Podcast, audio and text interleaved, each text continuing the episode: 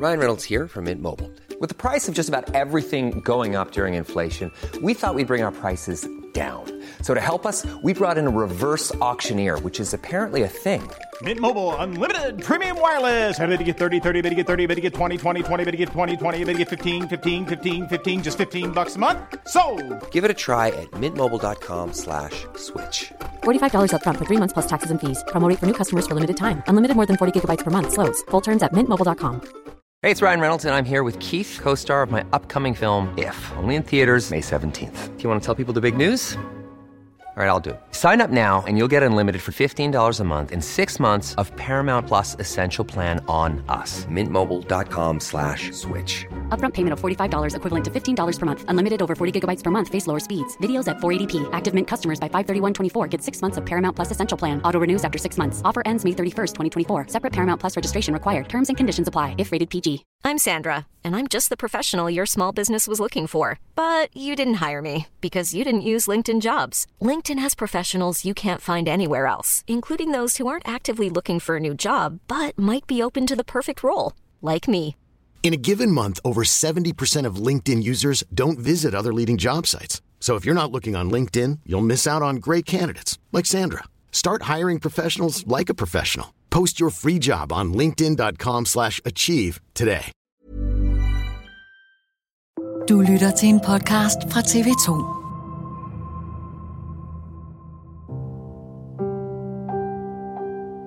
Jakob Brun, du var med her i programmet for et par uger siden, hvor vi talte om, at Jakob Ellemann han var ret udfordret, fordi at han ville indføre en CO2-afgift på landbruget. Det var noget, de ikke var glade for i Venstres bagland.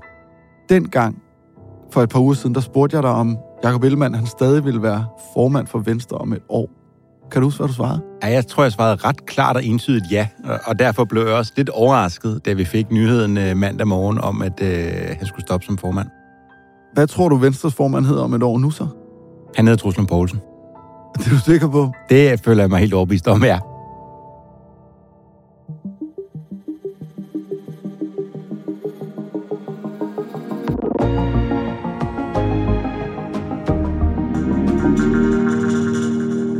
Mandag morgen i den her uge bød på en tårvedet afsked med dansk politik for Jakob Ellemann Jensen, der dermed efterlod regeringspartiet Venstre uden formand. Den korte udgave.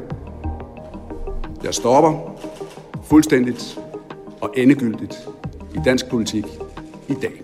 Dato i dag handler om, hvad der søges for at blive kaptajn på en meget udfordret skude, og om den person, der muligvis allerede er begyndt at trække i uniformen. Mit navn er Joachim Claus Høj Bindslev.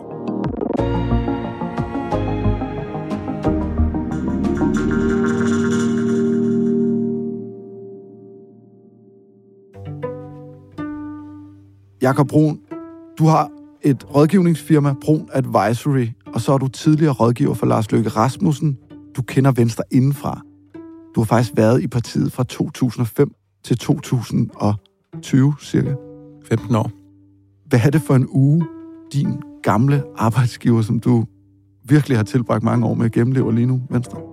Jamen, det er jo på mange måder en forfærdelig uge, fordi det er det altid, hvis man som parti i utid står i en diskussion om, hvem skal være formand. Og den slags diskussioner opstår jo typisk kun, fordi der er en krise.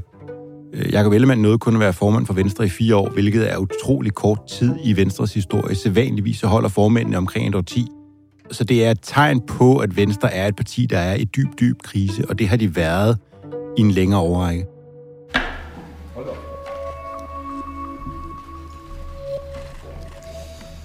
Kære alle sammen, velkommen til pressemødet her på Christiansborg. I mandags, der blev der holdt et øh, ret, kan man roligt sige, historisk pressemøde. For jeg må konstatere, at min person skygger for Venstres resultater i regeringen. Ellemann, han gik af. Og min person skygger for, at Venstre kan komme fremad igen. Troels Lund Poulsen, Stephanie Lose stod der ved siden af og skulle finde sig selv. Hvad hæftede du der ved, da du så det der pressemøde? Da jeg så pressemødet, hæftede jeg mig for det første ved den øh, afklarethed, som Jakob Ellemann han stillede sig op med. Det er derfor, jeg tager konsekvensen nu og træder tilbage som formand for Venstre. Han virkede selvfølgelig berørt af situationen, men han virkede i virkeligheden også, som om der blev løftet et tungt å fra hans skuldre. Så det var den ene del. Jeg har egentlig en oplevelse af, at Ellemann virkede næsten lettet, da det var overstået. Øh, det er en enormt svær dag for ham, men jeg tror, han får et bedre liv uden for politik, end han havde i politik. Jeg har mødt øh, Jacob Ellemann flere gange, interviewet ham, og han er virkelig, virkelig flink. Ikke? Altså, han er sådan en, der gør noget ud af, at andre skal føle sig godt tilpas. Han fortæller platte vidtigheder, nogle gange også nogle gode vidtigheder. Har det sådan været diskvalificerende for ham, at han simpelthen bare er så omgængelig og flink og erkender, ja, det var et løftebrud, ja, jeg tog fejl, ja, jeg tvivler. Sådan er det bare. Og det er det, der gør, at Troels Lund ligesom nu står der, fordi sådan er han ikke. Det har i hvert fald været en anderledes måde at være toppolitiker på. Og jeg tror personligt på, at det ledelsesideal, som er ved at brede sig i store dele af samfundet, at du gerne må være et helt menneske, at du gerne må have begået fejl, at du gerne må være menneskelig i virkeligheden, det også godt kan finde vej ind i toppolitik. Jeg synes også, vi ser nogle eksempler på det, men det viser sig i hvert fald, at for Jakob Ellemann, der var det ikke tilstrækkeligt. Den person, som man er, altså han bliver oversvømmet med kærlighed. Ikke? Det er jo nærmest ligesom at være til begravelse. Ikke? Lige meget hvor træls et menneske, der ligger den her kiste, så er der kun fine ord. Ikke? Men med Jakob virker det oprigtigt som om, at folk holder af ham. Men du kunne ikke klare mosten. Er du ærgerlig over det? Jeg synes, det er en skam, at man i dansk politik ikke har nogen flere at se op til, hvor man også tænker, at det er utrolig rare, sympatiske, empatiske mennesker. Dem er der ikke så mange af i toppolitik. Og der var Jacob Ellemann øh, et af dem. Hvordan vil du beskrive sådan nogen som Troels Lund, Mette Frederiksen og Lars Løkke, altså i forhold til?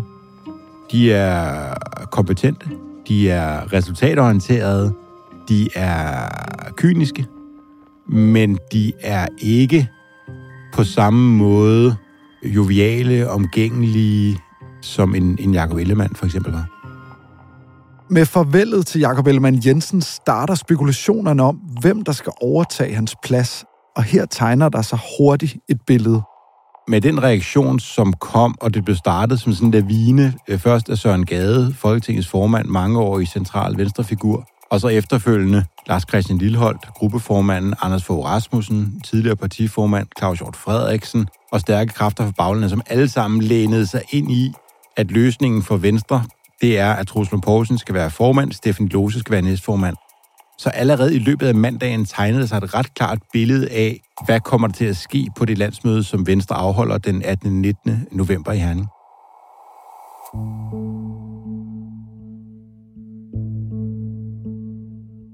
nu peger jeg meget så på Troels Lund Poulsen, men altså, udadtil, så er der et ledigt job. Formand for Venstre. Hvis det nu skulle slås op som en god gammeldags jobannonce, hvad ville det så stå under kvalifikationer, der kræves til den her stilling? Amitop-politik kræver det flere forskellige ting. Det kræver for det første, at du har en ret indgående forståelse for det politiske magtspil. Fordi politik handler basalt set om magt. Det handler om at være i stand til at gribe magten og søge indflydelse og få resultater. Så det er den ene del af det. Så kræver det, at du har et tilstrækkeligt grad af personlig både autoritet, men også troværdighed og integritet til at kunne stå forrest, og til at folk betror dig og dit parti med deres stemme.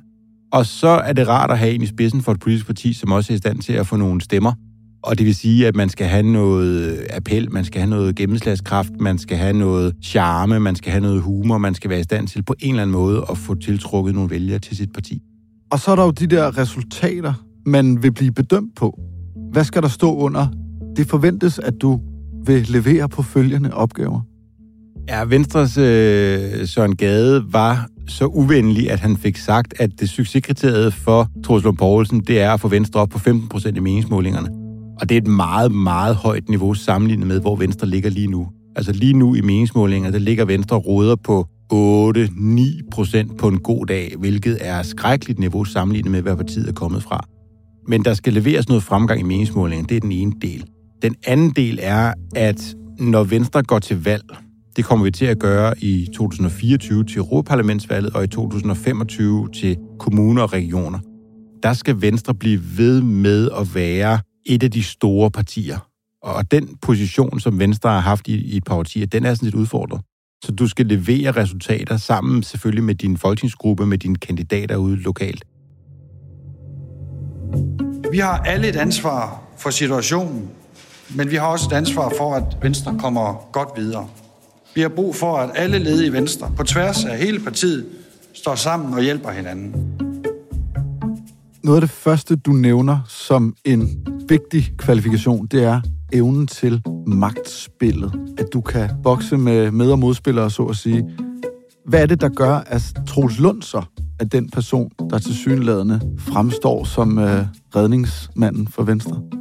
Jamen, Lund bliver af alle i og omkring Christiansborg betragtet som en enormt kompetent politiker, som virkelig kan sine ting, som arbejder stenhårdt, og som forstår hele det politiske spil, som forstår, hvordan får man resultater, som forstår indholdet, og som forstår, hvordan får man lavet de nødvendige politiske alliancer, men som også har kynismen eller hårdheden til, at når der er brug for at gøre noget, hvor man trumfer hen over nogle af sine egne, eller nogen, man tidligere har været allieret med, eller sætter hårdt mod hårdt, jamen den hårdhed, den kynisme, den vilje til at gribe magten, det har Truslund Poulsen også. Så han er en erfaren og meget, meget rutineret politisk øh, magtspiller. Men jeg har aldrig set Troels som en, der skulle være formand for Venstre.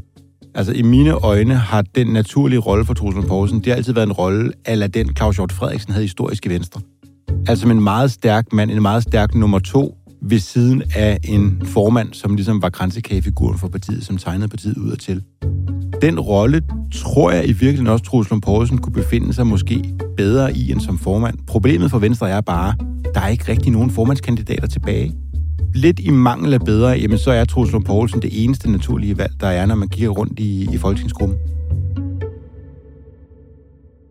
Hvordan er han egentlig som person? Jamen, han er i virkeligheden øh, ret god mod. Han er en lille smule introvert, øh, sådan lidt nørdet politisk type, men sådan set meget sjov. Han giver folk øh, mærkværdige øgenavne, kalder folk noget med dyr og underlige ting, og han gør det sådan set lidt af kærlighed. Har du fået et øgenavn? Ja, jeg har nok fået flere gennem årene, tror jeg. Jeg tror ikke, der er nogen af dem, der er egnet til mikrofon nødvendigvis. Noget af det, der nærmest altid er en del af en jobproces, det er den der straffetest der. Kan du ikke lige sende os den, så vi skal se, om du har været en, en god dreng eller pige? Er Troels Lund i besiddelse af sådan en rent politisk, altså en ren straffetest? Noget af det, som vi ikke har talt så meget om i den her uge endnu, det er for eksempel den rolle, han havde i Helle Thornings skattesag, som var en kæmpe sag for, det er snart ved at være et år 10 siden, Lund Poulsen var skatteminister, og nogle af Helle thorning Smiths personlige skatteforhold blev lækket. Jeg tror, jeg må sige, jeg bliver aldrig nogensinde i mit liv renset. Der vil være en mistanke, der hænger til mig eller på mig. Det må jeg leve med. Jeg tror aldrig, som jeg husker det, det blev afklaret, hvad der præcis skete, men der var mange, der kiggede skævt til Troels Poulsen og sagde, havde han et medansvar i det der? Så Troels har også været igennem dårlige sager. Nu bliver han også i Venstre set som en, der skal komme og hjælpe med at redde blandt andet landbrugets vilkår. Men da han var miljøminister, og der er vi igen 10 år tilbage, der blev han sat i spidsen for et prestigeprojekt, der hed Grøn Vækst, hvor han sådan set blev den mest udskældte mand overhovedet i hele landbruget, fordi han var i gang med at skulle gøre landbruget grønt. Så han har også på egen krop prøvet, hvad det vil sige at være helt ude på kanten af sin politiske ydeevne, helt derhen, hvor man også har mistet opbakningen selv hos sine egne. Så Truslund Poulsen har prøvet alt i politik. Han har ikke prøvet at være nogen fætteret superstjerne, og spørgsmålet om han bliver det nu, men han har prøvet alt muligt andet. Hvorfor er der egentlig ikke andre toneangivende kandidater, der melder sig på banen nu? Altså, det er jo et gigajob i dansk politik at være venstreformand. Ja, det er et spændende job, men i Venstre, for det første, har man behov for at få en rolig proces, hvor der ikke bliver endnu mere intern splid og intern uenighed. Og det tror jeg alle sådan set godt er klar over. Det andet er, når først lavinen ruller, sådan noget toppolitik handler også rigtig meget om timing, og når først lavinen ruller, hvor rigtig mange af de tunge ronkedorer i Venstre, de peger på Truslund Poulsen som formand, på Stefanie Dose som næstformand, så skal der rigtig meget til at stille sig op foran snibolden, som er på vej i fuld fart ned ad bjerget og sige, hey, i øvrigt, jeg kunne også godt tænke mig at.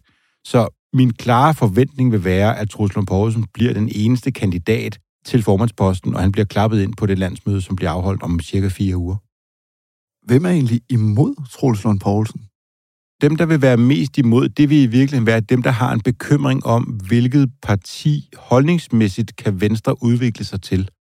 Og der er i Venstre nogle strømninger, som altid har været der, hvor der er nogen, der er meget storbyliberale, for at sige det sådan lidt karikeret, og der er nogen, der er lidt mere rundet af landbruget og det jyske Venstre. Og den der diskussion om, hvor skal Venstre bevæge sig hen på den sådan lidt længere bane, der var Jakob Ellemann tydelig eksponent for et lidt mere moderne, lidt mere globalt orienteret, lidt mere liberalt, lidt mere internationalt parti, og hvor Troels Lund Poulsen måske er lidt mindre i det spor. Spørgsmålet er, om Troels alligevel kan vise sig at være i stand til at skabe nogle af de forandringer, noget af den modernisering af Venstre, som der er brug for, fordi han kan formå at få det bagland, som kender ham og som stoler på ham, med. Det mislykkedes Jacob Ellemann med i rollen. Er Troels Lund ligesom den mand, der kan stå der på dækket, og det blæser og det brager, og sørge for, at Venstre nok skal komme tilbage til der, hvor de var engang. Noget Jacob Ellemann ikke var i stand til. Jeg tror ikke, Venstre kommer tilbage til, hvor de var engang. Altså, det parti, som jeg arbejdede for i 15 år, de lå i meget store perioder mellem 25 og 30 procent i meningsmålingsopbakning. Der kommer Venstre ikke tilbage til i overskuelig fremtid. Så hvis det er det succeskriterie, man sætter op, så kommer det heller ikke til at lykkes med Troels Lund Poulsen ved roret. Men hvis det handler om at stabilisere Venstre på den gode side af 10 procent i opbakningen, og hvis det handler om at få genetableret både et forhold til de blå partier, så Venstre potentielt kan blive de blå partiers statsministerkandidat igen fremadrettet, og så man kan levere resultater i den SVM-regering, som partiet er en del af, så tror jeg godt, at Truslund Poulsen kan lykkes med det. Men det bliver et langt sejt træk, og der er ikke nogen øh, mirakelkur. Det bliver ikke sådan, at bare fordi man gør Truslund Poulsen til partiformand om nogle få uger, jamen så er Venstres lykke gjort. Der er stadigvæk mange af de samme problemer, som plager partiet i dag, som også vil plage dem efter landsmødet i november. Hvorfor er der grund til at tro, at sådan en som Troels Lund Poulsen vil være i stand til at ændre den fortælling, som Jacob Ellemann ikke lykkedes med? Altså, gigantisk løftebrud, du har gjort hende der minkskurken til statsminister imod alt, hvad du sagde. Altså, hvad skal Truls Lund Poulsen gøre for at vende den?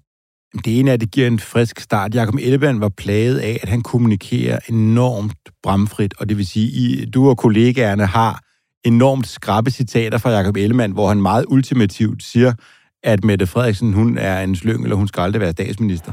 Altså, øh, Mette Frederiksen, der rækker hen over midten for at blive siddende, det er billedet af en, der vil være statsminister for enhver pris. Og jeg kan godt love, jeg kommer aldrig til at pege på Mette Frederiksen som statsminister i Danmark. Og der kommunikerer Troels Lund Poulsen lidt mere med uld i mund, og det kan nogle gange være en ulempe, men i politik kan det også nogle gange være en fordel, fordi det fremstår lidt mindre skarpt. Og Troels Lund Poulsen, mange ting kan man sige om ham, fordi, men lige så kynisk og lige så hård og lige så to the point han kan være, når han sidder i et forhandlingsrum, jamen lige så afbalanceret og rundt kan han egentlig være, når han står foran kamera eller når han taler i offentligheden. Hvad med det her regeringssamarbejde, som leverer resultater, som også er borgerlige på mange måder, men som leverer elendige målinger til Venstre? Altså fuldstændig katastrofale målinger, rent historisk. Er det noget, der bliver overvejet, genovervejet, i forbindelse med det her formandskifte, der er på vej? Ja, det bør det altid være, fordi en ny formand bliver nødt til at kigge på, hvad er det for nogle strategiske brikker, vi har at, at rykke med.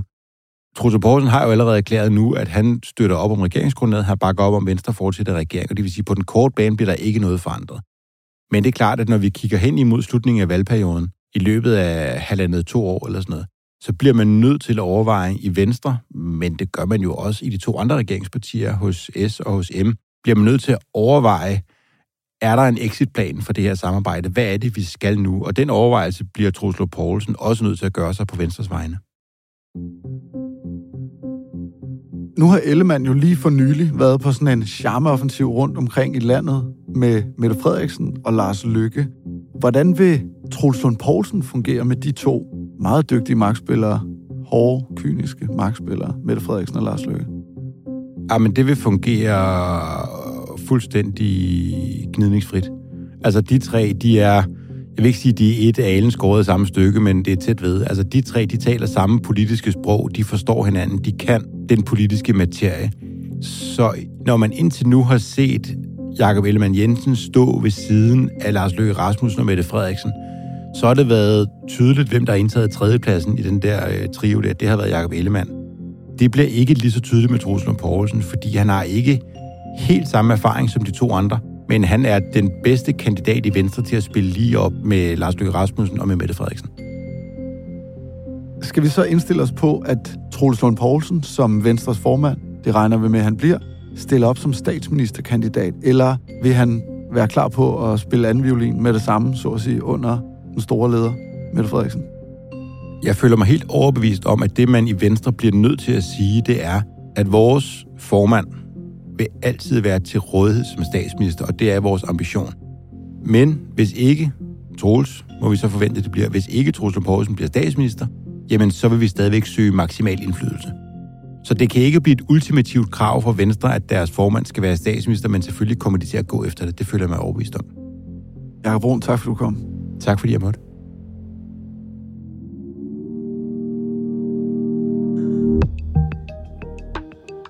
Dagens program er tilrettelagt af Mathias Bundgaard. Ida Skjærk og Paolo Galskov står for lyddesign. Astrid Louise Jensen er redaktør. Og mit navn er Joachim Claushøj Bindslev.